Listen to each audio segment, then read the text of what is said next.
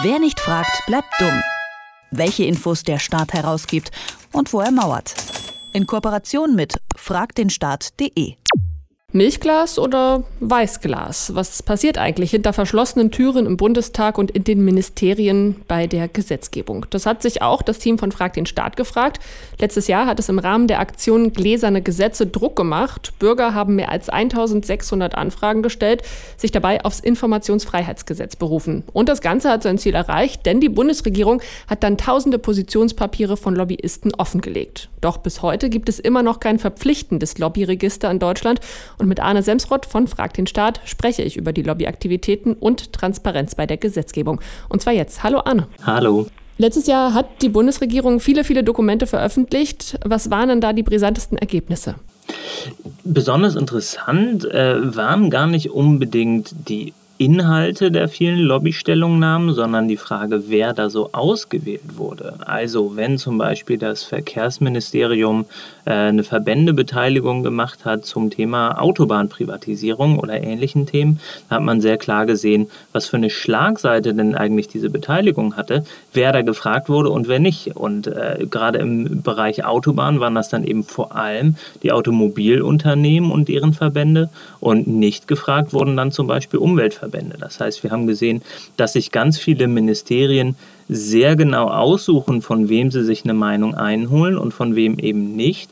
Und damit gibt es dann in ganz vielen Gesetzgebungsverfahren eine ganz klare Schlagseite hin zu manchen Interessen und andere werden dann letztlich systematisch ausgeblendet. Welche Rolle spielen denn diese ja, Lobbystellung, Lobbyistenstellungnahmen neben zum Beispiel Parteispenden?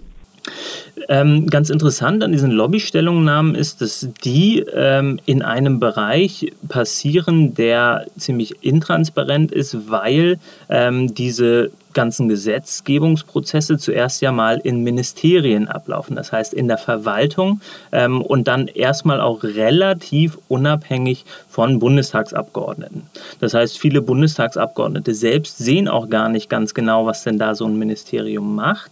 Ähm, und insofern hat dann äh, das Ministerium eine sehr große Definitionsmacht darüber. Und das sind dann natürlich die jeweiligen Minister. Jetzt hatte ich das Verkehrsministerium mit der, mit der Autobahnprivatisierung ange, äh, äh, angesprochen, wenn da eben dann dieses Ministerium CSU geführt ist, dann hat natürlich die CSU erstmal äh, die Hausmacht darüber zu entscheiden, was in die ersten Entwürfe kommt. Und man, man sieht, dass im weiteren Verlauf nach solchen Stellungnahmen, wenn es letztlich zum Bundestag geht, die Gesetze nicht mehr substanziell geändert werden. Das heißt, die Ministerien haben schon die größte Macht, erstmal darüber zu sagen, was wird überhaupt reguliert und was nicht. Das heißt, würdet ihr euch wünschen, dass es da regelmäßig die Veröffentlichung dieser Stellungnahmen gibt?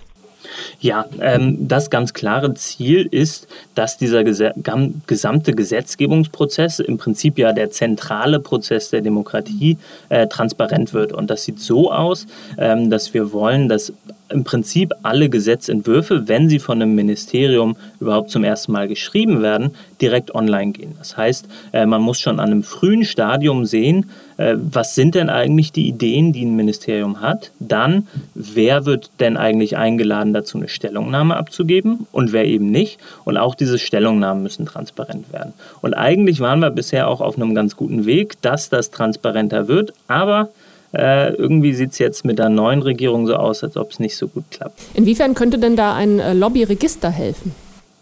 Ein Lobbyregister ist eine sehr gute ähm, Ergänzung dazu, weil es da darum geht, dass ähm, diese Protokollierung der Stellungnahmen, also der offiziellen Papiere, ergänzt wird mit der Protokollierung zum Beispiel von Treffen. Also äh, wo dann nicht nur äh, ganz klar transparent gemacht wird, was sind jetzt die Papiere, die eingereicht werden, sondern auch, wer hat sich denn mit wem, wo, wie getroffen. Denn die sehr, sehr guten Lobbyisten, die äh, warten natürlich nicht, bis so ein Gesetzentwurf erstmal zum ersten Mal geschrieben ist, sondern die treffen sich schon viel früher mit den Referatsleiterinnen, mit den Abteilungsleitern, mit den Staatssekretären, um sehr früh darauf Einfluss zu nehmen, was geschrieben wird und was. Wie müsste denn so ein Lobbyregister aussehen, um möglichst transparent zu sein?